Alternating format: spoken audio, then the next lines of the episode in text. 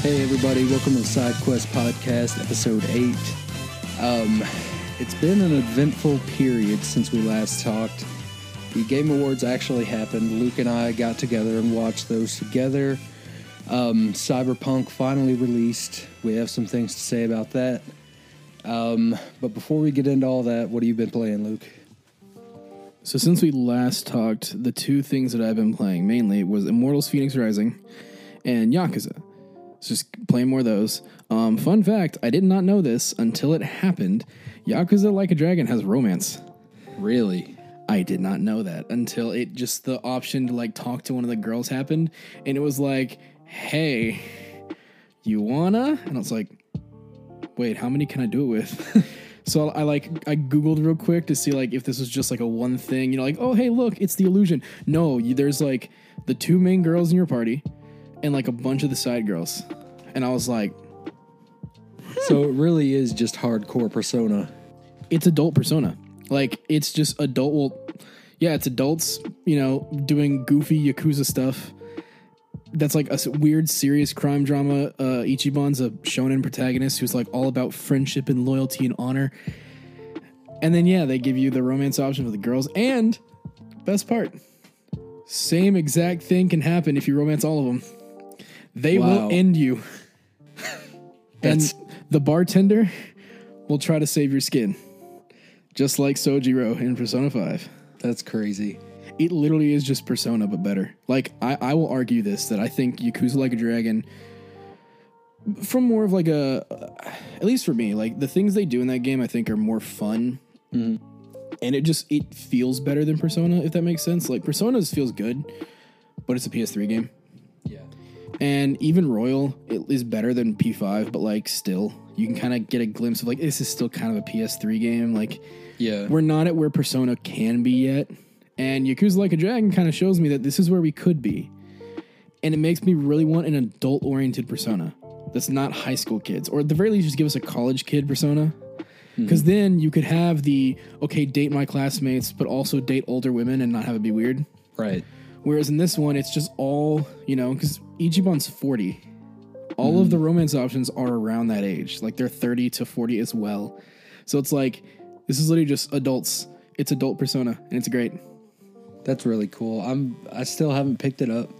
Um, but everything you've told me really makes me want to play it. Uh, would you recommend Xbox or PlayStation for that one? If you have a Series X, go for Xbox just because it's already out. The PS5 version is going to come out later.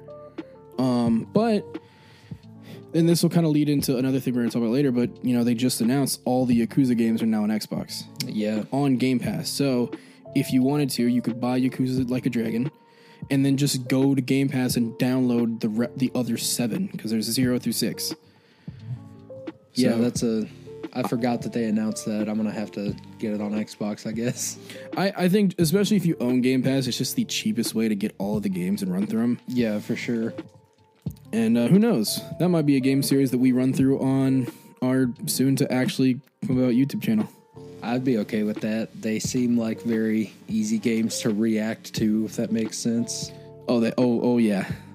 It'd be one of the things where I wish we'd do face cam just to actually have people see like you making faces at some of the things. I've already shown BJ a one video, which was the uh, Yakuza Zero uh, in a nutshell, and he he seemed to like it, and you know be interested in the series. Um, how's Immortals been? I picked it up, but I haven't played it yet. It's fun. It's definitely. It's the best and worst parts of Odyssey and Zelda. Assassin's Creed Odyssey, mind you. Um, because there are moments where. Okay, so you can climb anything, Right. but you don't have a boost to climb. You know how, like in Zelda, you could press X and he'll jump? Yeah. Yeah, you don't have that in Immortals. So you have to slowly climb stuff and just watch the stamina bar just fall. The gliding is, it feels a bit stiff compared to the, the glider. The combat's great. It's definitely the Assassin's Creed combat style. So locking on, more action oriented. You have your skills um, on the side. Um, so in my opinion, it feels better um, than Breath of the Wild, but that's just because Breath of the Wild was very Zelda, but trying to break out. Yeah. Um, other than that, though, it's it's like a solid game.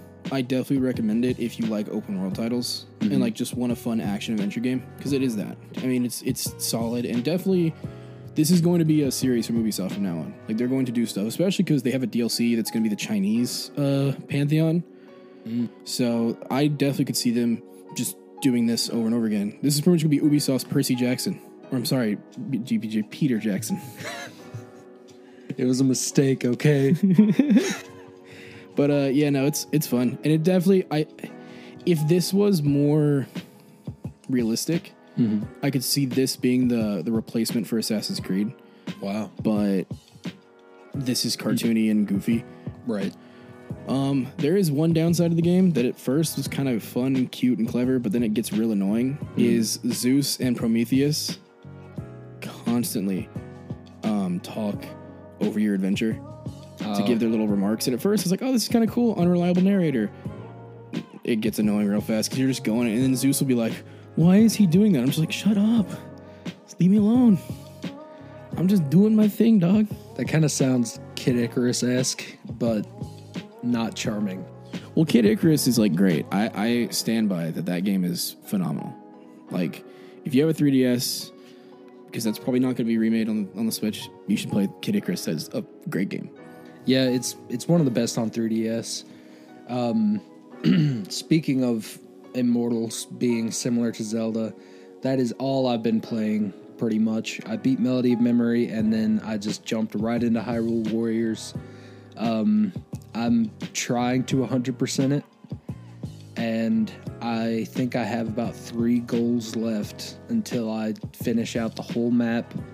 Um, it's I mean it's a Warriors game, but the original Hyrule Warriors, I told you guys I spent so many hours on Wii U playing that. So I really feel like I owe it to myself to do everything I can in this game, especially since there's not quite as much content. So, but I mean there's I'm I'm at 50 hours and I'm still having fun with it. So definitely worth the time I put in. I sped through that one. I'm not doing what you did. I just went, okay, story, story, story, story, and went through. So I've, I've beaten the story of Hyrule Warriors. Uh, eh. I beat the uh the main story. Okay, the, you- the main campaign. Okay. the main campaign and spoilers for Hyrule Warriors. Time travel. Yeah, time travel is a big part of this. Uh, Sidon and the other new champions, you could say, come back from the future to stop their ancestors from dying, and that turns the tide of the war, whatnot. But uh, after you beat the main story, all of these Terrako, who is the little white uh, guardian robot that is not evil except for like one point in the game, uh, he gets broken. And the whole thing is you have to rebuild him, and once you rebuild him, you unlock him as a character. And he is the cheapest character in the game. So far, I think my least favorite has been Impa. you don't like Impa? Well, gameplay wise, like she's a cool person, like and I like her character, but like playing as her seems very eh. Like I'm still not used to like okay, you have to s- set these signs, and then you get m- copies of yourself, and then doing all. And I'm just like, I, yo, just give me a weapon, let me swing it. Like I don't, I don't, I don't get, like I don't get it. Whereas everybody else just kind of was very straightforward, just like I swing the sword. Hey, you got these things. Like Daruk's just all right, tank. yeah. Like Mipha, Mipha was fun to play inside, inside into. But yeah, I don't know. Impa was the one where I'm just like, I don't know how you play. I don't know. I don't like how you play. So Impa is like my favorite character. Every time I have a mission where you can choose like two or three characters, it's always Link, Impa, and maybe like Mipha or Terrako now. But um, once you get to the point where she has the three special bars, and you get all the way up to three symbols with the whole army of other Impas, you can build all three of those bars before the symbols run out that way, and it's so cheap and good. I- guess just the way I I I, I think why I'm not good at it is because this Warriors game is more technical. Yeah, that So like, it. it, well, and maybe I'm speaking out of nowhere, but when I've played Warriors games in the past, I just spam. yeah, and th- in that like especially uh Hyrule Warriors the first one you could just spam every character even like magic based characters or whatever. But Impa is like a bit more technical than that. So you can't just hit the same button over and over again. You got a combo. You got to do stuff. Right. Which this game has a lot of that. So I, I give it I give it the credit it's due. It's definitely one of my favorite Warriors games to play because, eh.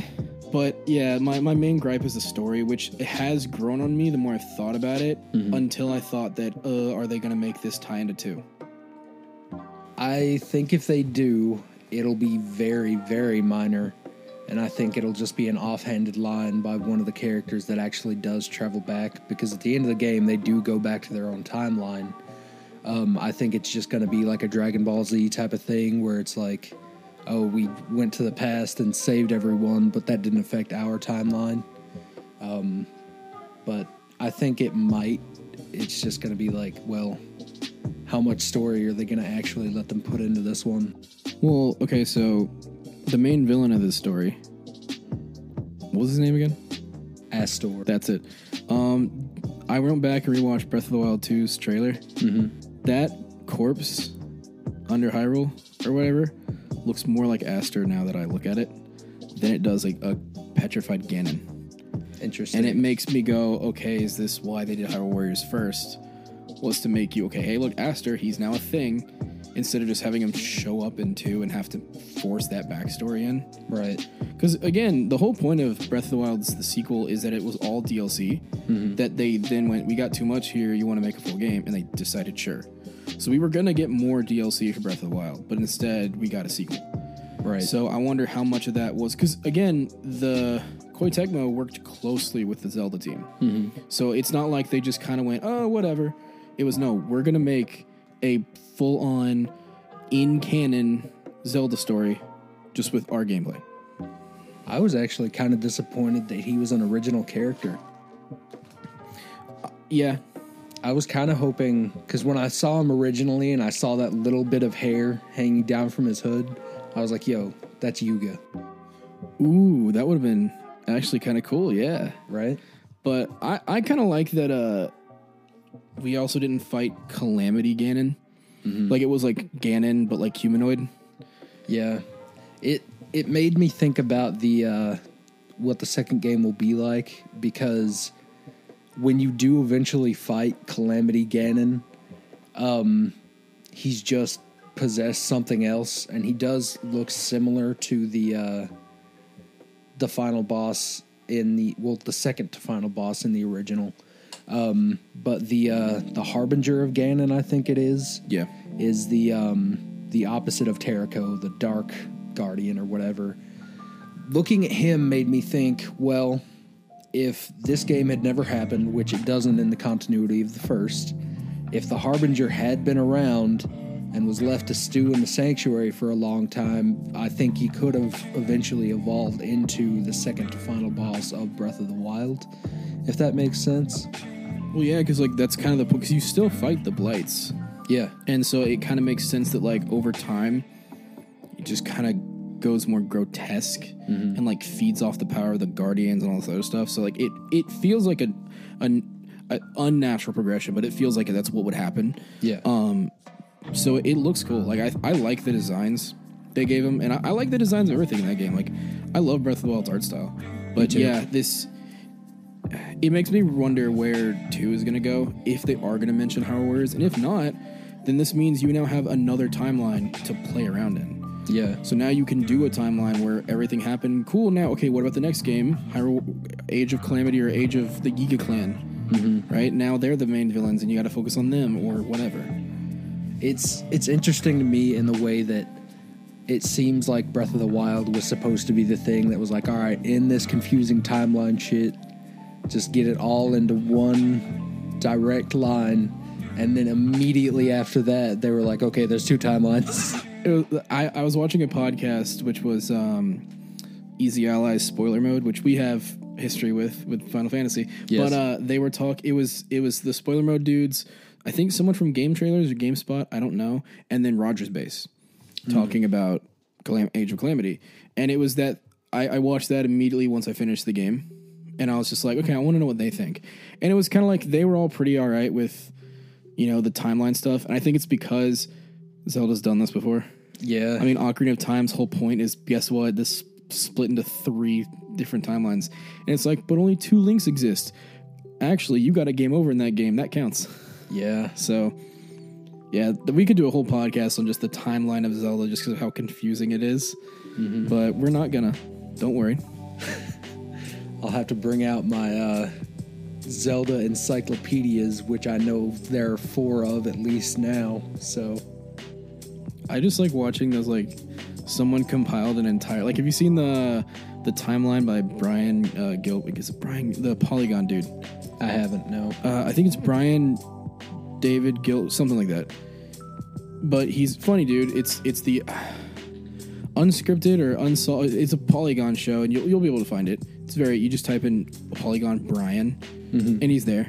Um, but he he pretty much is just this hilarious dude who makes funny like he did an entire uh, thing about every Final Fan or every uh, Fire Emblem character ranked, which was Every Fire every Oh, man. every Fire Emblem character. There was hundreds. Um, he did uh, I think he did a Kingdom Hearts one, which was just a funny thing about how confusing the story is, Mm-hmm. which wasn't that confusing until they made Dream Drop Distance. But uh, Yeah. I'm still not I'm still not over the fact that you ruined 358's title for me. In what way? I don't remember what you're talking You said it was 358 days over two, and you were like, it's 358 days over two screens. and I'm just like, I can't stop thinking about it, and now it upsets me. Oh, yeah, I remember that. But I mean, with their. Uh, I know with their naming convention it makes sense, but shut up. I don't like it. I, I was happy in the blissful ignorance of not knowing what over two meant.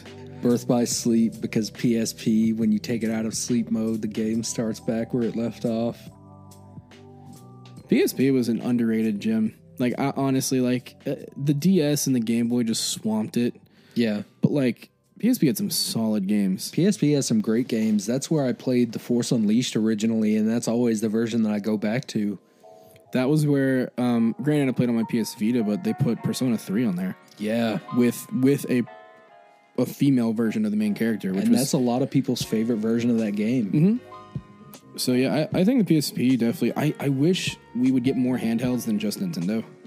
Yeah. Because like I like Nintendo, and granted, yeah, I have less to buy. Mm-hmm. Because if like if Sony was also making another PlayStation Portable that was like next gen cool stuff, and then I now had to buy that as well as Switch games.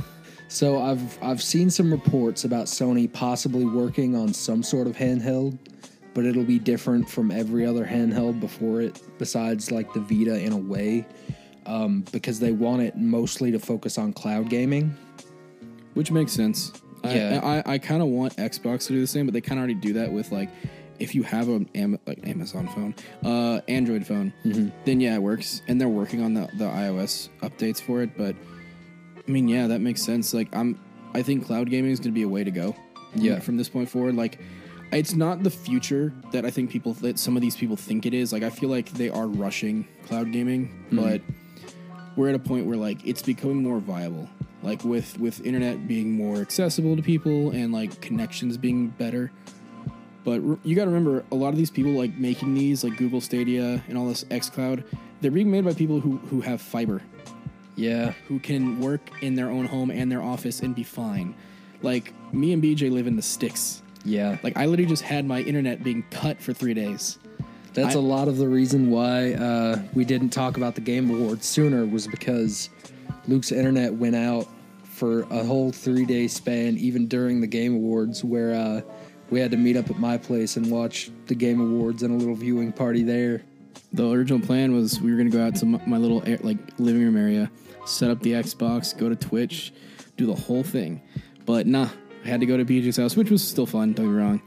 I still had a great time. We Yeah. freaked out over a lot of stuff. Yeah, my sister, uh, I don't know if you noticed this, but the biggest look of horror came across her face when me and you both just started screaming at the first two notes of One Winged Angel. I've never like, besides Joker, I think I've never had that much of a visceral reaction to a Smash Bros. reveal. Like Banjo, I was like, oh yes, let's go. Dragon Quest thing, I was like, all right, that's sick. Like everything was like, oh, that's cool. But Joker, I screamed. One Winged Angel, you and me were going, no way, no way. Oh my gosh, they didn't. Oh my, like It was like that old uh, "That Ain't Falco" melee video. that ain't Falco Wombo combo. It was a it was a great time to be had, except for my sister's poor eardrums. I I'm so excited because it, it's coming out this month too. Like this isn't just like a all right, it's coming soon, whatever. You'll have it when you have it, But I'm I'm excited because Sephiroth, right? and now we're getting One Wing Angel, which apparently it's gonna be the Advent Children rock remix that's put in the game because that's what they Wow. used for the trailer. I heard that they were actually doing uh, a few more songs than that. Please. I heard all we that, had is uh, one song, and we're getting a second stage. That's cool. Yeah, and it the stage is what excites me more than anything because it looks exactly like the live stream stage from uh, Dissidia. Ooh, yeah, yeah, it does. and uh, we had many fun uh, church outings where we would just avoid everyone and play Cloud v Sephiroth on that stage. I remember playing Dissidia with you because you were always so high level, and I Yeah. wasn't. The only character I had that was high level was Zidane. There was a lot of matches where it was just Zidane versus Zidane because, That was the only one that like I knew how to play. yeah, that game is underrated. Like I love Dissidia, and I, I hate that they went the route they did with the PS4 version, or I guess the arcade version. They got a port. yeah, But yeah, man, Dissidia 012 was such a phenomenal game. I love that game so much. Yeah. That was that's one of the pillars of the PSP to me. But uh, besides just Sephiroth, there were a lot of announcements that I had no anticipation or expectation for at these awards. I think the biggest one was Perfect Dark. Neither you or me saw that one coming at all. Yeah, like in my mind, Perfect Dark has been dead and will stay dead. Not anymore. yeah, and then that title card popped up, and I was like, everything is changing. Well, like at first we're just like, all right, whatever. Then it goes Agent Dark, and I heard I heard you go wait, and I was like, what? And I didn't like I hadn't even in my head go, oh yeah, Perfect Dark's dead. So even when they said Agent Dark, I didn't even think of Perfect Dark. I was just like, all right, Agent Dark, cool, whatever. And then you're like, wait, I'm like, what? And then I see the logo, and I was like, no way. Yeah, that was that was huge. Um, an old school rare property is coming back. Granted, by a different company, but the initiative seems cool. Yeah, like the uh, the style of that game and the world that it's in, definitely interesting. I mean, I'm all for it because like anybody who knows the old console wars, you know, slogans, it was Xbox the FPS, you know, console, and now we're getting an FPS in the form of a new Perfect Dark. Now being made with in we're, this game is being made in the years that we've had Doom, Metro, um, all of the Bioshocks, Yeah, and just Wolfenstein. So we now have so many FPS story driven games that this can kind of bounce off of that I'm excited to see where they go with this. yeah, definitely. Um, I really hope that it does well. Yeah, I mean, I th- and this is why I think Xbox is in a really interesting spot because right now PlayStation 5 is banger after banger after banger. Xbox has nothing really. Yeah, But you they, can tell they're setting up to have banger after banger. We're just not there yet. they're setting the board. Like if this was a Yu-Gi-Oh duel, um, you it's literally like, all right, so PlayStation's setting the field with monster cards that are Yeah. like strong monsters. Microsoft's coming in with the trap cards, the like the the small monsters that if you t- attack them, they'll s- summon a new guy. Like they're setting the field. They're ready for the future, and I think that's really good because I I will say this like PlayStation has me just on you know quality alone, but Microsoft has me invested. Yeah. Where it's like I'm I want to see Fable, I want to see the next Forza, I want to see what next Gears project you have. I want to play Halo Infinite. Perfect Dark looks dope. And like who knows? They're bringing Perfect Dark back. What's to stop them from going here's Banjo 3?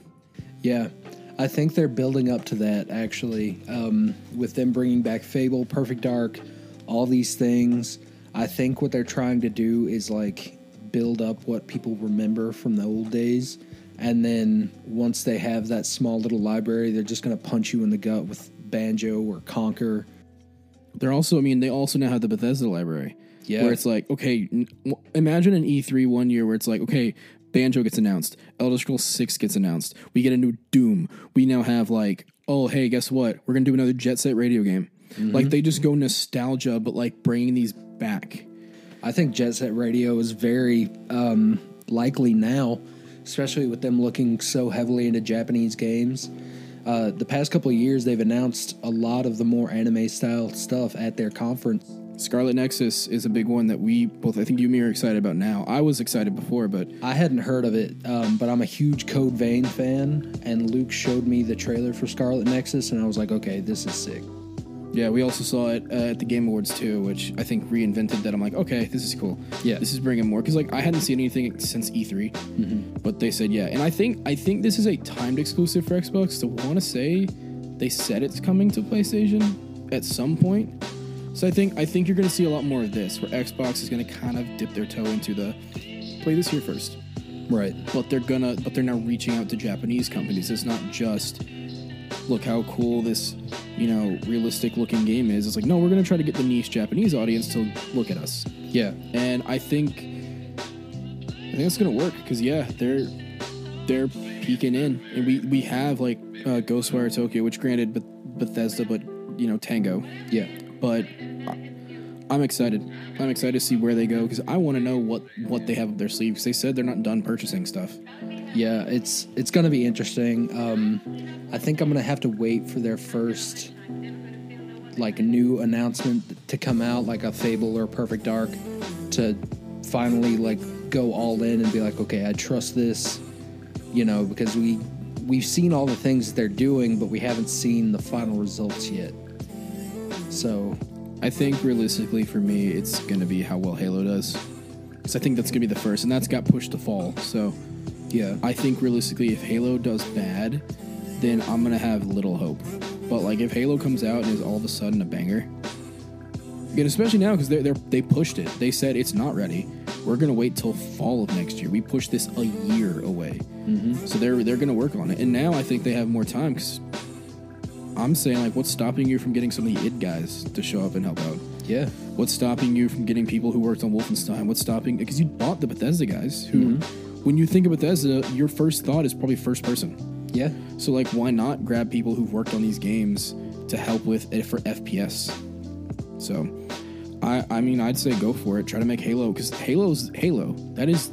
You, when you think Xbox, you think of Master Chief, you think of the Halo franchise. Yeah, for and s- sure. sadly, Halo Five sucked. I, I think Halo 4 was all right, but like still, yeah. But yeah, it's one of those games where you got to do it right. You've been pretty much dead in the water since 2015. So Yeah, and I think they're taking the steps to make sure that they do as much as they can to make it feel like it's worth it. Um, I I still stand by the fact that they need to drop last gen to make this game work. well, yeah. There's another game that do, that should have done that, but you know, we can we, if you want to get to that later, we can. But Yeah, we're uh, we're definitely gonna have to talk about that. Um, a few other things that were announced at the Game Awards that I personally never thought I'd see again. ghouls and goblins, Ghouls and Goblins was huge for me. Um, like when I and, and it's a Switch game. Like I don't. It, is, did they say that's coming to PS, PlayStation, or Xbox, or is it just Switch right now? I think they said it was a Switch timed exclusive. That's still cool. That's gonna do well on the Switch. Yeah, uh, the PSP version of uh, Ghosts and Goblins was one of the most popular ones, I think, because of its portability. So I think it'll do really well on there. Um, that and then uh, BioWare finally said maybe we should stop shitting in our own bed. So, as a Mass Effect fan, I am both happy and so worried because I, I I've said this before. I don't think Andromeda was nearly as bad as it got. Granted, it launched terribly, like another game we're going to talk about, but I would have loved to see a sequel and see what else they do with that world. Right. But now we're not doing that. And this this uh, sequel that's apparently back in the Milky Way because that was Liara. Um, it pretty much proves that there is a canon ending to the trilogy. Yeah, which, Which- is massive. It's massive, but also a little gut punchy because, like, what about the people who didn't pick that ending? You know, Yeah, but I mean, now it's like, hey, your ending isn't canon, despite how much you like it. This one is. from what I remember, nobody liked any of the endings. it wasn't that they didn't like the endings it's just that the the the company said, like especially Casey Hudson and his team was like, hey, this isn't going to be just a colored choice you pick. There's going to be r- realistic consequences and whatever. And it came out as, oh, it's the blue choice and it's the red choice, and it was like it was literally there was red lighting on one side, blue lighting on the other, Oh, and it was very much just a all right, pick one. well, I'll see that soon enough for myself. Uh, that'll be one of our first um, playthroughs together. But uh, that and Dragon Age got me really excited. I am both excited and again, like like with Mass Effect, terrified because one of It's the things. the Bioware catchphrase now. well, the thing about Dragon Age, right, is unlike Mass Effect, Dragon Age's whole thing is each game is a new protagonist. right. Every one of them. Granted, they'll have characters from the previous games, well, except the first game because that's an unspoken character, you know, whatever. They don't show up ever again. Hawke from 2 shows up in Inquisition, and so do a lot of those characters show up. Like, characters from the previous games do show up. Mm-hmm. This game, because of how connected Inquisition is to the new villain, it makes me wish that, because they mentioned in the trailer, we're looking for a new hero, a new whatever. And it's like, let me be the Inquisitor. Because Inquisition is so, so detrimental to that ending. Like the way Inquisition ends in the in a D- by the way in a DLC, the true ending isn't a DLC that you had to pay for. There you go, EA. Um, that made you go, okay, well, it has to be the Inquisitor versus the Dreadwolf. Right. And I kind of hate that you saw that. I don't know how well you remember that trailer, but straight up spoils Inquisition. I uh I don't remember much at all because I was just like watching your reaction. Um I remember seeing the BioWare logo and then they were like, "Oh, it's Dragon Age." And then I was like, "Oh, Luke, look, it's that thing you like." No, it's it's one of those things where I, I hope you didn't pay too much attention and don't watch it ever again. Because if we're gonna play through the Dragon Age series, I want that that reveal um to be really like hit because it hits you, especially if you like get to know the characters. Because then you're sitting there going, "Wait, what happened?" And you see the Dreadwolf and you go, "Yo, it's you." And you can have this heartfelt conversation or get straight up pissed, and it's still so satisfying either way. So I'm I'm excited for you to, to get to know that world. I'll avoid everything about it like the plague so that when we play it it's all very fresh. It's still I, I even even Dragon Age at its worst is still fun because the lore of the worlds are so good. That's what I've heard. Um, there are people that could major in the Mass Effect lore. Not Mass Effect, sorry. Dragon both, Age. both technically. yeah. I mean, Mass Effect is a whole gas galaxy of stuff that you could learn. Um, but despite just the announcements, we do have to go over the winners of some of these awards um, because I feel like one game just kind of uh, took over the game awards in spots that it did not deserve. I'm gonna be real with you, Doug. I do not know how.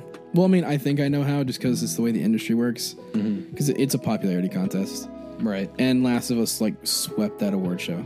Yeah, it was it was shocking to see how many things it won. Um, and that's not to say that we think the game is bad. We talked a lot about it on the Game Awards podcast, where we we both think it's a good game. Right. But there are things that I I just think did better. One of them being the accessibility. Yeah, innovation and accessibility goes to The Last of Us Part 2 for some fucking reason. Like I don't remember like what they showed you was this weird color thing. I don't mm-hmm. know what that was. I, I'm assuming it had something to do with color blindness, but Okay, Assassin's, then- Assassin's Creed has a colorblind mode. And then- Assassin's Creed does that and covers pretty much everything else you could possibly think of. it's it's real annoying. Like again, I I will give credit where credit is due. I don't think that's where it's due. Yeah. Um, one thing that I think we can agree on that was well deserved was uh, Final Fantasy for score, soundtrack, and uh, role playing game. Yes, So that was that felt vindicating to me that uh, they actually won those awards. Um, I mean we talked so much about that soundtrack Yeah, in both the Game Awards and the our music, music podcast. episode. Yeah, So yeah, I think in general that's such a well deserved award. And then yeah, even even me who I was like, I my award went to Yakuza, mm-hmm. still well deserved for Final Fantasy because Yeah. it's such a good. It makes me realize how widespread RPG means though, Yeah, it's because Final Fantasy VII is not a traditional RPG. It is an action RPG that has s- sprinkles of traditional in it. Whereas Yakuza is more traditional. Uh, what was the other ones on that list? It was uh, Yakuza Persona 5 Royal. It's more traditional. Wastelanders 3 is an asymmetric strategy RPG. yeah one of the most traditional you can get. So like it, it's so interesting to see how many can fit that bill. I'm surprised they didn't throw Last of Us in there because you can craft weapons. Yeah, that's uh, I would have been very angry. I, I again we joke, but like it, that's what it felt like. Was Last of Us was taking awards that it really didn't feel like it deserved. Um, BJ sent me a meme of the there was someone from Naughty Dog accepting the award where it was someone in his office and Yeah. this lady outside the window. Let me paint this picture for you guys. Uh, they they had someone else from Naughty Dog accept all these awards. Um, the one that I was really happy to see was Laura Bailey. well, yeah, that one was deserved. I of all Last of Us awards, that was the most deserved one. Yeah. Say what you will about the story and about whatever. This is about the performance. And Yeah. again, we've gushed about it. Laura Bailey did such a great job as Abby. Whatever you feel about her character, if you hated her, it's probably because of her performance. Because you weren't Exactly. supposed to like her necessarily. Like you were supposed to sympathize, but you can go away hating her, Mm-hmm. and it's because of how well it was acted. So that was deserved. But Definitely. Um, so it gets to I can't remember which award this was that uh, The Last of Us had won, but it cuts to this man in his home office. I think it was the accessibility one. probably. Um, I don't know why they did this or why they thought this was a good idea. COVID. Huh? They were being social distancing. Well, yeah, but like, still, there's better ways to do this. Well, it's like, and also they had to give her a microphone. Yeah. So like they technically they had to not social distance for a little bit. So, um, the scene opens with this man sitting at his home office computer, talking into the Zoom camera about how he's thankful for this award. Um, but over his left shoulder is a window leading out to his driveway, and there's a woman standing in the window who I assume worked on the game. Could have just been a home intruder that he didn't notice. Um, but she's standing there, like nodding in the window, and it's the creepiest thing that I've seen probably all year. It was like I don't know, man. It, it felt like a lot, and I, I, I'll say this, and this is something that I noticed. I rewatched it because someone else mentioned this. Shout out to uh, Mr. Matty plays on YouTube. I watch his content on his podcast, the Ham Radio Podcast. He mentioned something that I, I went and looked back on. But Geoff Keighley was like super excited, and then the Mass Effect trailer showed up, and then he seemed so defeated. So I, I don't know if there was miscommunication on what that was, or if there was supposed to be more, or I don't know. Maybe it was the whole award show because people keep calling him a hack and all sorts of other stuff. Hmm. But it's like he's just trying to make a good entertainment right. thing. I mean, he's say what you will, he's kind of corny, but he's trying to do something for the gaming community that otherwise wouldn't get done. I think. The way I look at it is that realistically, the Game Awards are the more like entertainment heavy one. Yeah. Whereas the Golden Joysticks are more of like, okay, this is kind of like the, this is the the snob award show where it's like the people who really care about like, oh, like my elite gaming uh, criteria or whatever. Game Awards is fun because we get all these cool announcements. They try to make it more enjoyable, like they did. You know, we we laughed at it, but the snap, the Snapchat or Instagram filters or whatever, and it's like, yeah, we we poked fun at that whole thing, but like, Mostly just because of how they presented the uh, the user submissions. yeah. But Um, it- it- you know, it's it's all fun and games. Like it's meant to be entertaining. Like it's not meant to be taken like super seriously. Like say what you will, like you can get mad at an award all you want. Who cares at the end of the day? The game that you that you like got nominated anyway. Yeah, I mean that's enough of a recognition for you, and they're probably still gonna make a Game of the Year edition. Yeah, because like, guess what? That's not how they make Game of the Year editions. They look at ev- if as even if some random like me and you could give a Game of the Year award to a, a, a game, and I guarantee you, if one company heard this review, they'd go slap it on the cover. Yep. Just because, hey, somebody said it. Mm-hmm. So like, anytime you see a Game of the Year edition, it means Jack. Yeah. It, so like, eh. I mean, it's it's just more proof that you should come to your own conclusions. I think um, form your own opinions based on what you like and not what other people say. Um, which kind of leads us into our next topic. Uh, within the past few weeks, a massive release, probably the biggest of the years, happened. Uh, Cyberpunk 2077 finally hit store shelves. It, and it hit for some people. It hit a day earlier because you could, you know, reset your clock on your Xbox to New Zealand time, or I think it on PC or some. It basically a whole thing where technically it was the 9th for some people. right, But Cyberpunk released, and I, being the super excited kid I am, ran, drove on down to GameStop. I had no internet, but I said, "Hey, screw it! I'll just install the game and start playing it. I'll update it later." Uh, speaking of which, um, while we were watching the Game Awards, Luke had carried his whole Xbox to my house to update the game. Which I wouldn't have done that if the game wasn't so buggy and broken on my. And I had now. I'd like to point out. All the news articles you'll see, they'll say base Xbox One and base PS4. And that is true. Those are the worst places to play this game. However, I have an Xbox One X. So the most upgraded 4K edition of the Xbox One. Mm-hmm. And it still was bad. Like there like the first mission in the game, like the first prologue, like after your life path, which I'll get into that in a second. I'm very mad at the life paths. Jackie T pose through the whole mission. It was so like Yikes. glaringly like, oh my gosh. I got past the mission, but still, like, there were just some problems, dude. Like things would load in at the most whack moments. Your your map marker, like the way it tells you here's the trail to your next mission, would mm-hmm. bug out and tell me to go one way, then all of a sudden back the other, and then all sorts of places. So I had to like figure it out on my own. The game like crashed on its FPSs, so like I was in gunfights, can't hit anybody. Suddenly, it turns into Superhot. Yeah. So like I'm I'm just like, oh man. Like and so I even told BJ, I'm like, yo, I'm gonna need to I'm gonna need to update this game. You I'm gonna have to bring this to your house. So yeah. Cyberpunk has had arguably one of the worst um launches realistically. Probably up there with like No Man's Sky and Fallout 76 and Anthem, where it's like these games come out and they are trash.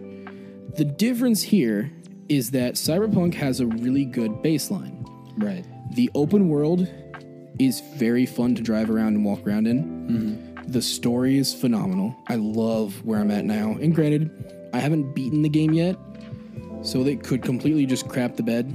Because apparently there's five endings. So there you go. So we'll see how that goes. Um, but characters are great.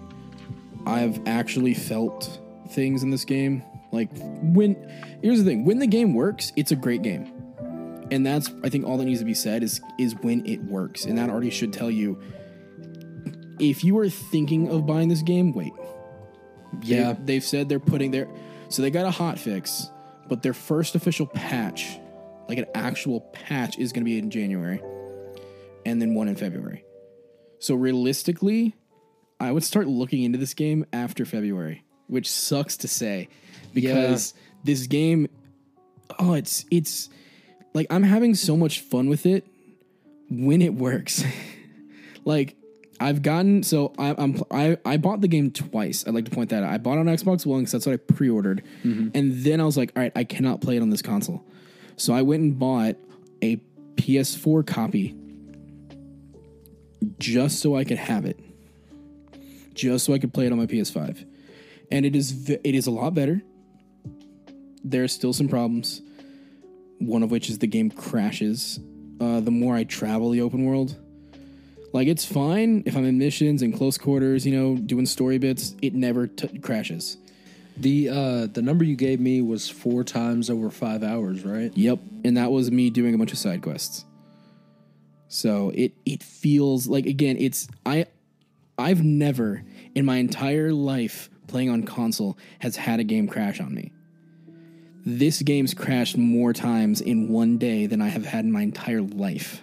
That's insane to me. it sucks because I love this game. But man, because I love it so much, I gotta give it some shit. Yeah, I mean that's that's fair. Uh, you have a better take than all of Reddit on this situation. Um, I when it was coming out, I had considered picking it up. I almost convinced you to. I was going like, "Yo, you got to get it. We're going to talk about it on the podcast." Yeah, uh, but then I found out that the next gen versions weren't coming out until later. So my ultimate decision was, well, I'll wait for the PS5 specific version, and now I am very glad that I did that. Um, I mean, I I know the story is going to be good. I know it's going to be worth playing. It's just I don't want to get immersed and then have it crash on me. Um, so I will definitely wait for next gen, and even then, I'll probably wait to see what people are saying about the bug fixes there. I, I even think like I, I made a I made a little comment to BJ saying, "Oh, we can play Cyberpunk on the channel just cause like, you know, we'll just use my PS5." But like even still, yeah, part of me just goes, "Might just wait." Yeah, just because like yeah like i'd rather you enjoy the game like all the way through and not like because like i like this game and i'm willing to put up with things but like mm-hmm. even then there are times where i'm just so like i don't want to touch this anymore.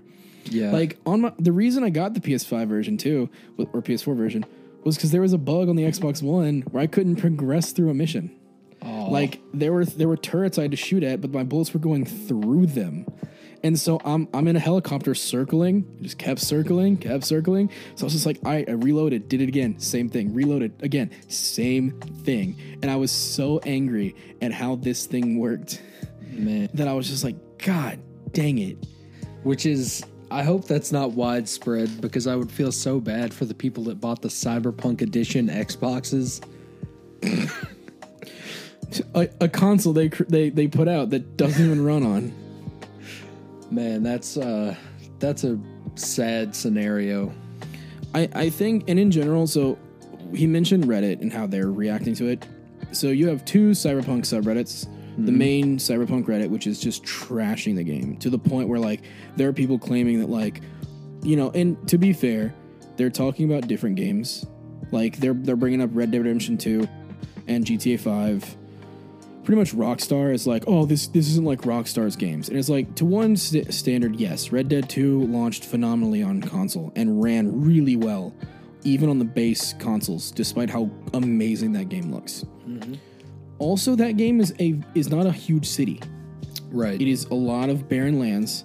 It's a lot more spread out, but still, that game does look phenomenal on its current gen hardware. That game also, I, I, I, I don't know, but I'm pretty sure Red Dead 2 has been in development way longer than Cyberpunk. Cyberpunk was announced in 2012, but didn't actually hit development, even like pre-production, until after Blood and Wine, the Witcher DLC, was done. Hmm. So realistically, they had around four, maybe less years in development. And there was even an article that says they cut production and started fresh, or something like that, somewhere in between. So they had arguably less time. So I I didn't know that they had had that uh, cut where they had to restart. I, I don't think it was a full restart, but there was a point where they had to like start Scrap a bunch of yes. stuff. And you can tell because there was a lot of things. Like first and foremost, they said there was going to be wall running, Mm-hmm. which is not in the game at all. Yet you can tell areas where I should be able to. You should have been able to. Yeah. Full like I've been in a lot of areas where there's an open window, yet there's no way I can get to it. Mm. But you can tell it's like, oh, if I just wall run up there, that would work. But yeah, so you can tell that was meant to be in the game. There's also just things that, despite being like being said should be in the game, aren't. Like the only time you can customize your character is in the customization menu. There's no there's no barbershops. There's no places to change your looks That's you, really you can weird. change your clothes because that's armor, but everything else, nah. Your cyberware, all that stuff on your face stays. You can't get new tattoos. Like it's all just standard stuff, and I'm like, what? Why? That's really strange. And it comes down to part of me goes, okay, so realistically, when you actually think about this, they had four years to make a game they've never, they've never made before. Yeah, they had they had they had like three years of planning and getting stuff. Um, plus, apparently, Keanu Reeves was supposed to have less of an less time on the game, but Keanu liked the character so much he like begged them to uh to put more in there. So apparently now, and which is fair, jo- uh, Johnny Silverhand is everywhere, and it's it's kind of cool. Like he makes he makes you talk to him in important story moments.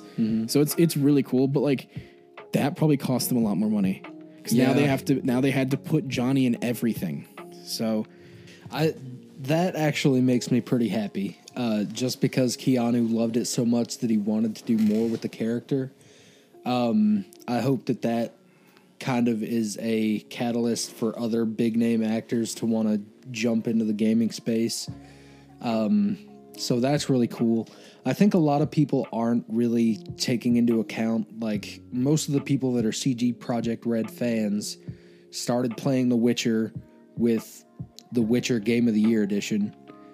Um, when that game came out, it had a lot of problems too. not near as what Cyberpunk has, Right. But yes, case in point, all of CD Projekt Red's games have been buggy on launch, mm-hmm. and most likely you probably played the enhanced edition of The Witcher One, the enhanced edition of Two, or the Game of the Year edition of Three. Right. Most people didn't jump on Witcher Three day one, mm-hmm. like it was one because especially because like okay, Witcher Three Game of the Year.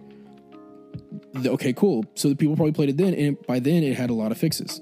Case in point, uh, when the Witcher Netflix series dropped, the day that the first, or well, they didn't do it weekly, but the day that that came out, the Witcher 3 Game of the Year edition had more sales on Steam than it did on its actual launch. Yeah, so I, I do think that CD Projekt Red, and they didn't help because they they hyped the game up themselves too. Yeah. C- Cyberpunk had too much hype. It definitely did. It was one of those situations where it was impossible to live up to, you know, the expectations that people had, much like um,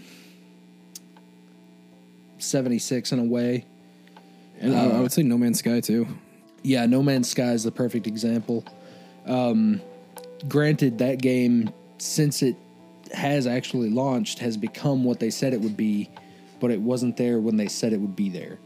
And that's kind of the thing people are upset about. I, I like to point out, I, I'm not saying that pe- that the people complaining are all just complaining for no reason. Mm-hmm.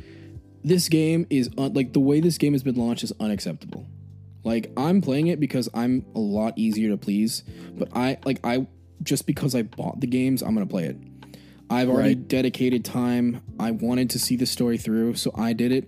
I would not recommend anyone buy two copies like I did. Yeah. I if if you already bought it, I recommend refunding it. If you're gonna get it later, then sure keep it until it's fixed. But like even then, like I wouldn't recommend this game to anyone, Yeah. Um, which sucks because I like it. I personally have not played it myself, but I feel like I would be in the same boat as you. I'm a very easy to please person. Um, but I I'm still gonna wait just for them to get some more bug fixes in there. Um, so I'm gonna say probably wait like me until the next gen versions. By then they'll probably have a lot of the main things fixed. Um, and it'll be a much better time for you. I'm wondering what they're gonna patch in because I've been playing through some of the. uh so I've pl- I've had three files so far in this game because I wanted to play through the three life paths. Mm-hmm. They are short. Really? Like Corpo is the shortest one. It is a walking simulator. You walk into corporate building. You you apparently are going to start this big heist espionage thing, and then right as it's getting good, some corpo agents come in and say, "Hey, you're fired. Give us the chip." They leave, and now you're nothing. And then Jackie says, "Hey, come live with me for a bit." And then it starts you into the regular prologue that every, no matter which life path you get, you have to play this mission. The Street Kid, same thing. You're going to steal a car and you're expecting a high speed chase, and oh nope, cops came already. And then they they smack you in the head, and then V's like, "Ah, don't worry, that officer's from Heywood. He wouldn't do anything to us. He just let us go." And then they throw you into Night City again. The only one, like I will say this, the only path that makes sense story wise is Nomad. Like Interesting. that one has a car chase scene. It has this cool moments of like you got to get past the border patrol, so you got to be a little smooth, talk it through. Like it, it makes the most sense to play because also the way they the way they throw you into Night City is almost as if you've never been there before.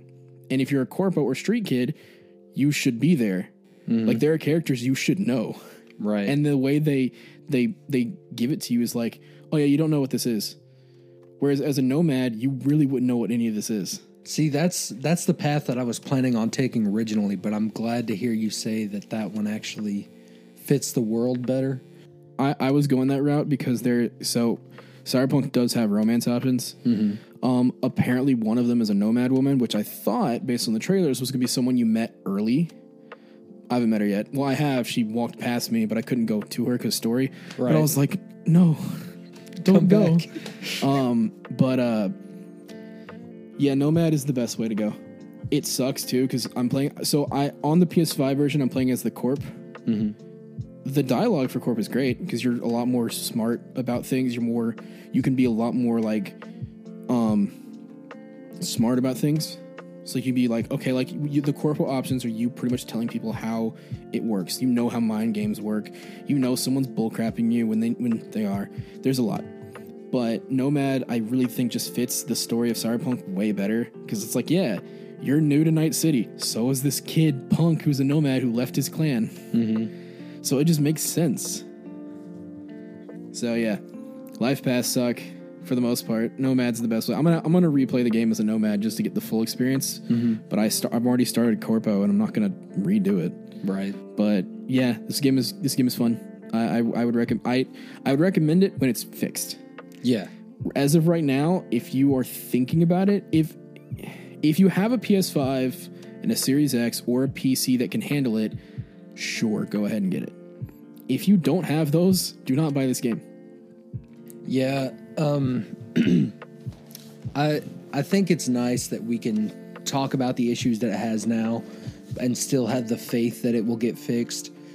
Um, I mean, we can use the two examples, No Man's Sky and Fallout 76. Mm-hmm. And even Elder Scrolls Online, that when that game launched, it was terrible. And now it's one of the bigger MMOs out there. Yeah. Fallout 76 has its dedicated player base that beat Avengers. So there you go. It's still kicking despite it despite some people wondering why. It's like, well, because people play it. People are at it. Like if if it didn't have the money maker if it didn't make anything, they wouldn't support it. Yeah. They'd cancel it. But it's still making money. People are still playing it because it's Fallout, but online. You go to No Man's Sky. That game kept getting updates. They did the smart decisions with those games. They went radio silent, didn't talk to anybody, and just started updating the game, putting more stuff in, doing whatever. And yeah, like at the Game Awards, Sean Murray was surprised. You see Yeah. him drinking, he goes, oh. And then he goes, wait, what? And I was like, yeah. But I, I'd say deserved because, yeah, they've made a point to make that game good. Yeah. Um, another thing I wanted to bring up just from the Game Awards, uh, we I don't think we talked about this yet, but the Among Us devs winning those two awards that they got, best mobile game and um, was it multiplayer? Yes. Let me double check that. Um, the Among Us team is four people. It was okay. It was multiplayer and mobile games, um, but seeing the way that they all talked about their experience making the game and crying in the middle of their little speech, that was very heartwarming to me. And then shout out, they, they got it on the Switch now. Yeah, that was a announcement actually from today from uh, Nintendo's Indie World thing. Um, their final announcement today was that Among Us was coming out on Switch later today, so most likely it's already on there. Um, and that's massive. Like that's the first console that that game is on, and it's probably gonna sell like hotcakes. I mean, I'm going to buy it. Yeah, I mean, I'm probably gonna go home and buy it after this. Like, yeah, that's it's Among Us, and now I'm actually gonna jump on. I will say though, how that works with like the chat function, because like we all know, Nintendo doesn't do party chat very well. yeah, So I- Nintendo and online does not uh, mix very well. Uh, You'll probably still have to play on Discord for some people, but yeah, I I am I'm excited that game's getting more recognition. I'm excited it's out. That's a game that you know, four people made a really small indie game, but it was polished and well made, and it works. An entire hundred man plus team couldn't build a giant open world to make it work day one on the consoles they announced it on. I think it has to do with ambition and expectations. by those two very different teams. Um, the Among Us team definitely knew what they were striving for. They got what they wanted and they didn't try to push it, and it turned out great. Cyberpunk, on the other hand, they knew what they wanted and then they kept knowing more that they wanted, and it's kind of a mess right now. Um, I wouldn't be surprised if in those three years before pre-production of how many ideas they threw out there. Because that's three years of idea crafting and story building, mm-hmm. and then pre-production happens, and then you're like, "Well, this won't work. Well, now we got to cut this."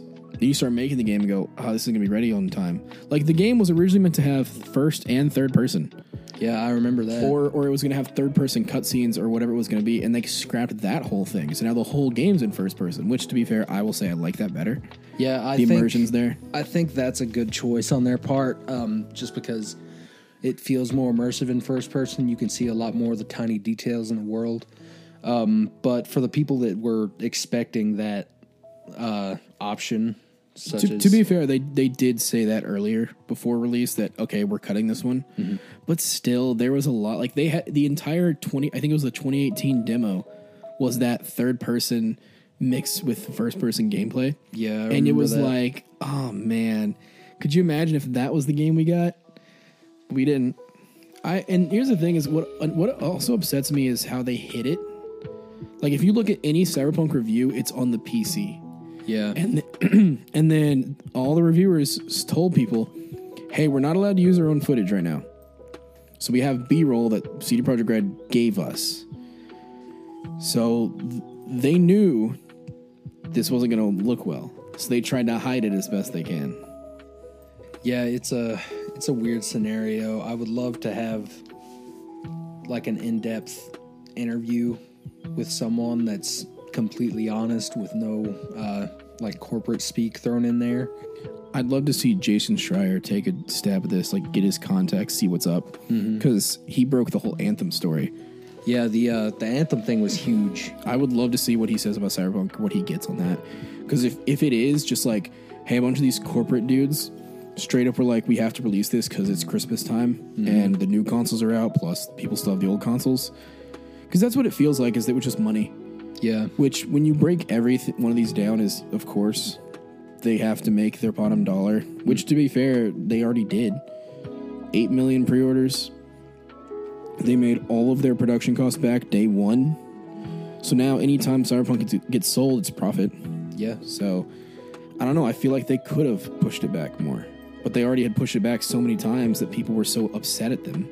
yeah. Um, it's it's the same situation that I think Final Fantasy 15 was in.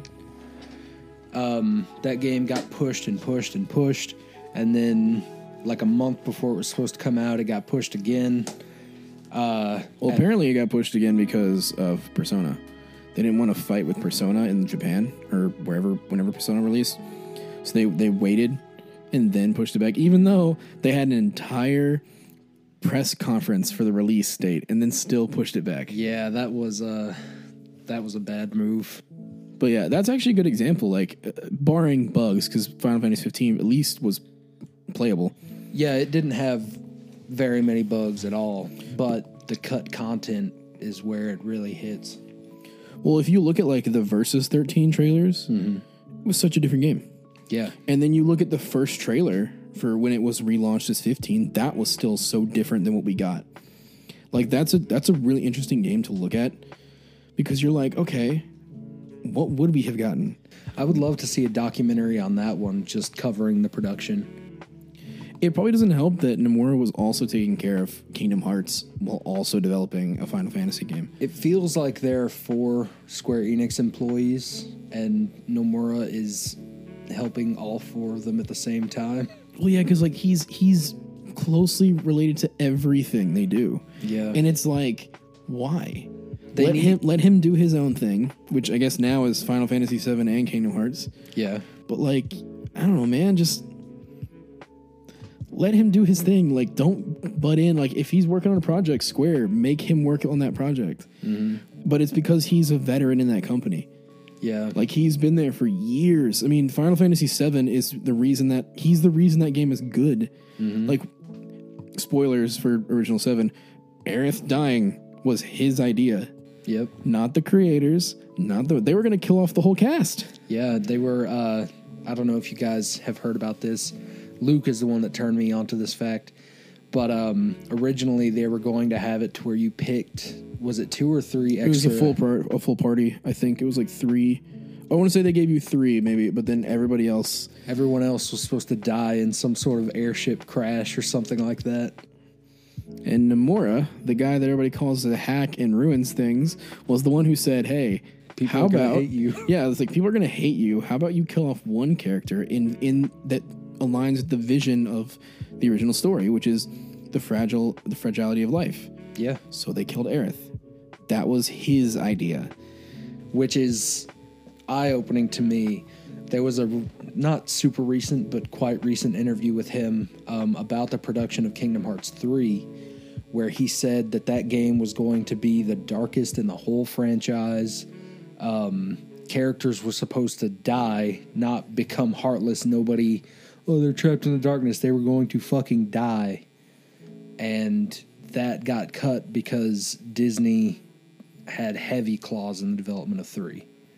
And it sucks too because I remember one of the original like articles I read was when I was still in, a freshman in high school, where he talked about, oh yeah, Kairi and Sora were gonna get together. There were, it was gonna be a love story with them. Hmm. Riku might like Riku. He was even saying like I might kill off Riku. Like he told people that. Yeah. I might kill off Riku or people are gonna die. We don't know what's gonna happen. Like he was being very, very upfront about how he wants this game to be dark.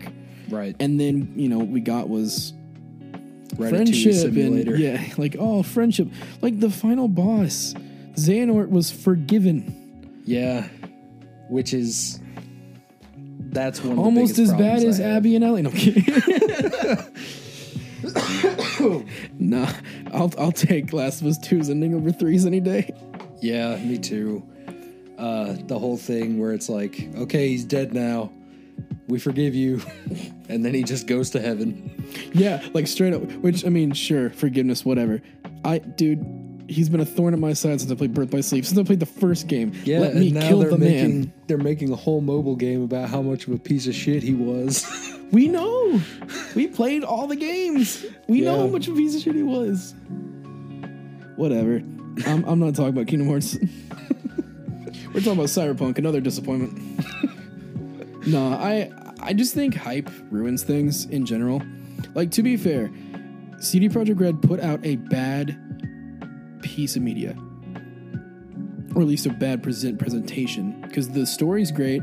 When it works, the gameplay's phenomenal. I love the shooting; it feels really good and punches really well. But yeah, man, like I can't forgive the the state that some of these like some people are playing this game in. And Yeah. like, yeah, it's playable now. But on the day it was supposed to be playable, like they they they marketed this game as mm-hmm. PS4 and Xbox One. yeah, they really did. Um, they said next gen upgrades were coming. Mm-hmm. They weren't there though, and they're not here yet. Yet still, it's and like the amount of marketing that they did was astronomical.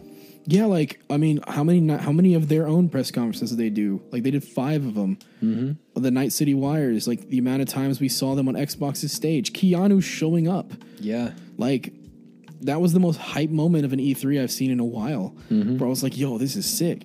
So it's like the game, and again, they didn't help themselves because the game was overhyped by them too. Yeah. So yeah, like the game needed to be pushed back again. I just felt that. I mean, you remember what happened when they when they made the game gold? They said, "Hey, Cyberpunk is gold.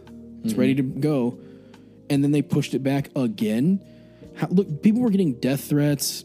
Like people were screaming and crying, like, "Oh my gosh!" Like I asked off work for this game. Yeah. I like I like people were freaking out. Like this game was gonna be the next coming of Christ Yeah.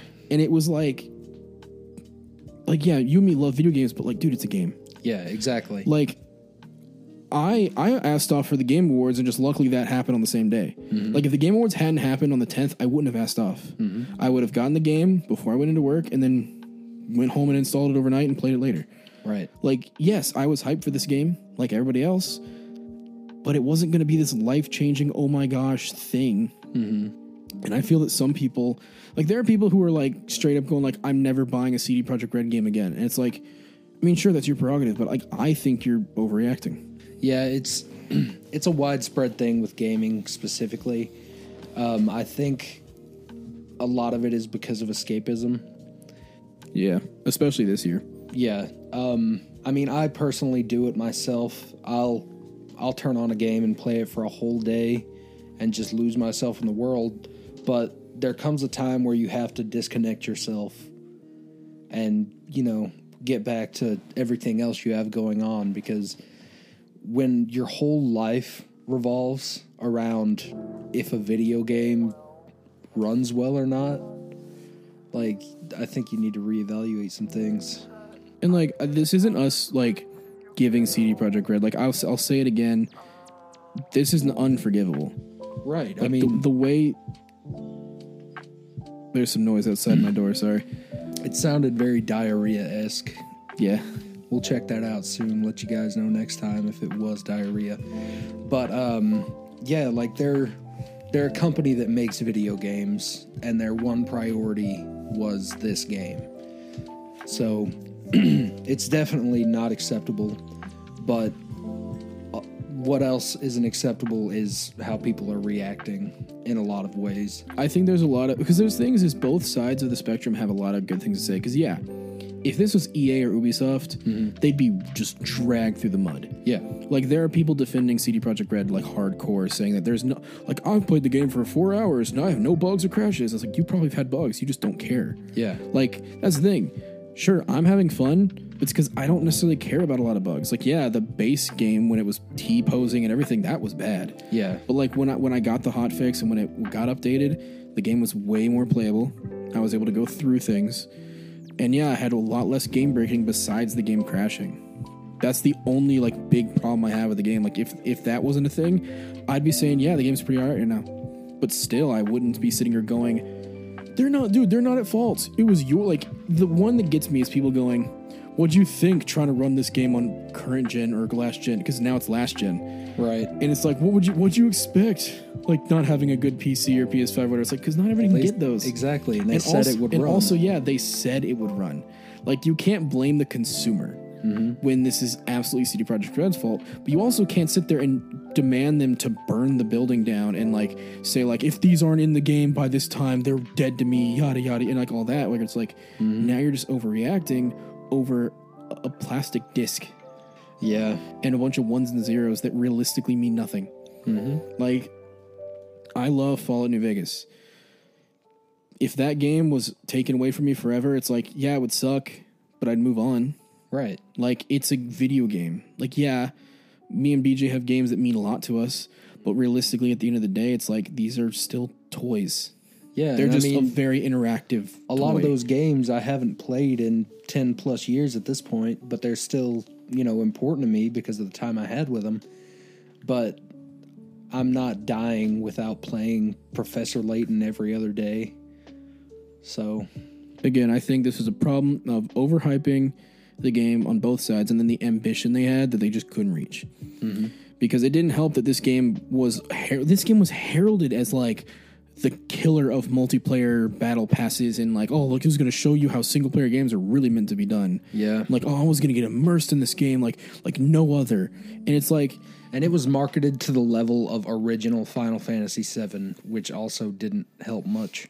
Yeah, like Final Fantasy VII had a like the original had a lot of marketing in the states. Like this was the breakout hit for JRPGs. Yeah. This game was being marketed as like the next wave of open world RPGs. Like they they even said like this was going to be next level stuff. And then look what we got. Yeah, it's uh it's becoming more common, I feel like, in this new age of gaming. Uh I mean No Man's Sky did it. 76 did it. Anthem did it. Anthem definitely did it. Uh, Anthem though hasn't recouped. right. The game is still dead despite a 2.0 supposed to be coming out. Hasn't they they straight up have been hey yo Mass Effect and Dragon Age. Mass Effect Yeah. and Dragon Age. Get them out. What's Anthem? We don't know. Put it under the rug. But uh I mean it's it's going to take time. We'll see how everything turns out. I think in 2 to 3 years this game will be heralded as a great thing. You're, uh, it's definitely going to be the like the No Man's Sky because people still give No Man's Sky a lot of shit. Yeah. And to be fair, deserved. Like I want to give it to that. Any game that lies to you, like any company that lies to you about what they're selling, is not acceptable. Right. And it's the same thing here. CD Projekt Red said the game runs surprisingly well on current general It does not. So it's just one of those things that it, there it's going to be remembered forever. But I do think this game is going to come back because of the writing.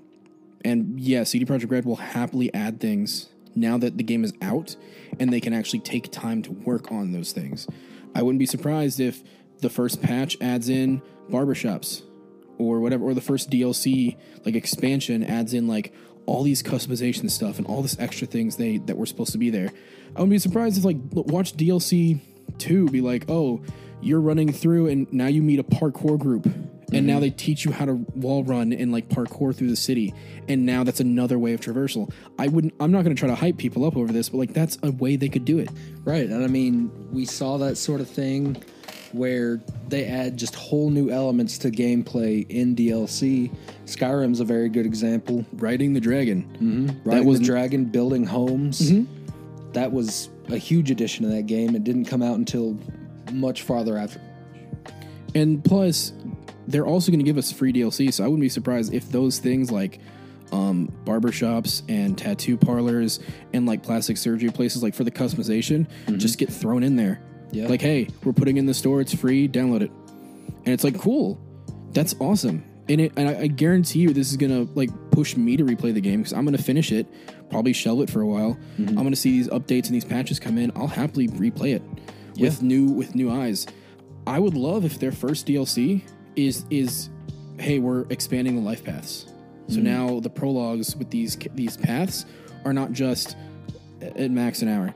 Like no, you're gonna get like a good quest line with them, and then you get to jump into Night City. I would love that. And again, it, this game you can kind of tell was pushed because it's the holiday season. Yeah. Uh, And so I could see that being the biggest reason as to why it it sucks right now, or it presentation sucks because, and like immersion wise, like the story is great, but like. There's not much else to do. Yeah. Like side content, there's like not like they have side side quests, which are story driven side quests that are actually really cool. Hmm. They have side gigs, which are the normal, hey, take this here, do that, hey, kill these people here, because that's what you're paid to do. right. But then they also have like, hey, you can go pick up rides. Like, hey, here's a new car. No, it's no one's. Go buy it if you want it. And so they have a lot of this stuff that you can do. But yeah, there's a, there's a lot less immersion to it because it's it is they've they've changed the marketing. Some point where they stopped calling it an RPG and started calling it an action uh, adventure game, and that's what it is. This is an action adventure game. It is not an open world RPG. It has RPG stuff in it. The way you build your character, the weapon system, all that stuff's RPG, but it's very light. Yeah, it's it goes back to that whole thing that I have with December games, where um, Xenoblade Two is a good example. Uh, when I heard that that was coming out in December, I was like, okay, well, this is either going to be exactly what they wanted it to be, or they've had to push it up to make it fit this year in December. And I feel like that might be well. I mean, it definitely is what happened here. They should have delayed it again, but I, I, think it was another thing. Is expectation was they delayed it one. They delayed it like what three weeks. this past time, it was three weeks to a month. yeah, they delayed it barely, and then people still got up in arms about it. Yeah. And so it's like, I would have just said, screw it, take the bullet and delay it again, and just say, and straight up, but be transparent. Like, look, we tried. Current gen consoles cannot run this game. We need more time. Um, and like, it'd be one thing, or it'd be one thing if they said, like, hey, you have to buy this game. If you have original Xbox, original PS4, you shouldn't buy the game. Mm-hmm. Like, if you have a One X, you have a PS4 Pro, you have the next gen consoles, it, it's not going to be nearly as good as the PC, but hey, it's something. If they would have just been more transparent, this would be a lot less hate. Because the problem, I don't think many people necessarily care. Like, yeah, that sucks, but like, it was the lying. Yeah. That was the biggest problem. Is that like a company like CD Projekt Red, who's been very open and honest before, just kind of lied now. So I don't know, man. Well, that's all we have to say on Cyberpunk for now. We'll keep you guys updated with patches. Uh, if there are any massive fixes, um, you're playing through it a couple of times on different platforms, so I'm sure you'll be seeing most of what they do Yeah. in different forms. And I'm, I'm gonna I'm gonna get the the different endings or whatever. I'll do a full. I mean, I, obviously I'm gonna wait for BJ to play it, but we'll do like a full spoiler review mm-hmm. when we're both done with it. I'll give once I beat the game like enough where I feel like I've done most of what it offers. Mm-hmm. I'll give like a full like spoiler free kind of rendition of it because I like I said I like what I'm playing so far when it works. It's when it's not crashing realistically, but and yeah, some of the bugs are hilarious. Like I've had one of those bugs where my car mm-hmm. flipped and RKO'd somebody. and so like I thought that was hilarious. But like yeah, it's I can understand people who like play these for immersion. Mm-hmm. This is unacceptable. Yeah, for sure. But yeah, I mean it is what it is. I've played so many RPGs at this point that I kind of just if you've played a Bethesda game, you kind of expect bugs at this point. But Yeah. so like bugs I'm cool with, but when the game just doesn't work and doesn't function, that's where the problem is. So Yeah, the crashing is the biggest thing. But yeah, all in all, if I were to give, if I were to n- grade it like number wise, story and combat eight out of ten. I would say story nine out of ten, but presentation's like a five, maybe even less, because it it doesn't run well. Like we're getting there. The new hotfix fixed it, but it's not there yet. Mm-hmm. So, but yeah, that's about all in Cyberpunk I want to talk about right now. I'm I'm I'm gonna play it, but I'm I am a little upset, and it, it it's it sucks because I'm in that middle ground of like I enjoy the game, so I like see- seeing people talk about it, but I am critis I'm critical of it, so I like people criticizing it. But when it's like too far on one side, too far on the other, it's like I feel just alone. Yeah, So that's a big problem with the internet. Um, people will look for an echo chamber for their opinions, and once they find it, they never have to change or evolve their views. But yeah, other than that, um, I, I guess I'll bring up the ideas we had that we'll say to you guys. But we talked a bit before the podcast of kind of the plan for the channel. Um, we have a capture card incoming. That's probably the next thing we're gonna buy. Um, and then we're probably gonna start recording, like actually recording videos on YouTube, throwing up all sorts of uh, content, whether that be let's plays, we could do reviews, anything. Smaller discussions that don't warrant an hour and a half of podcast time.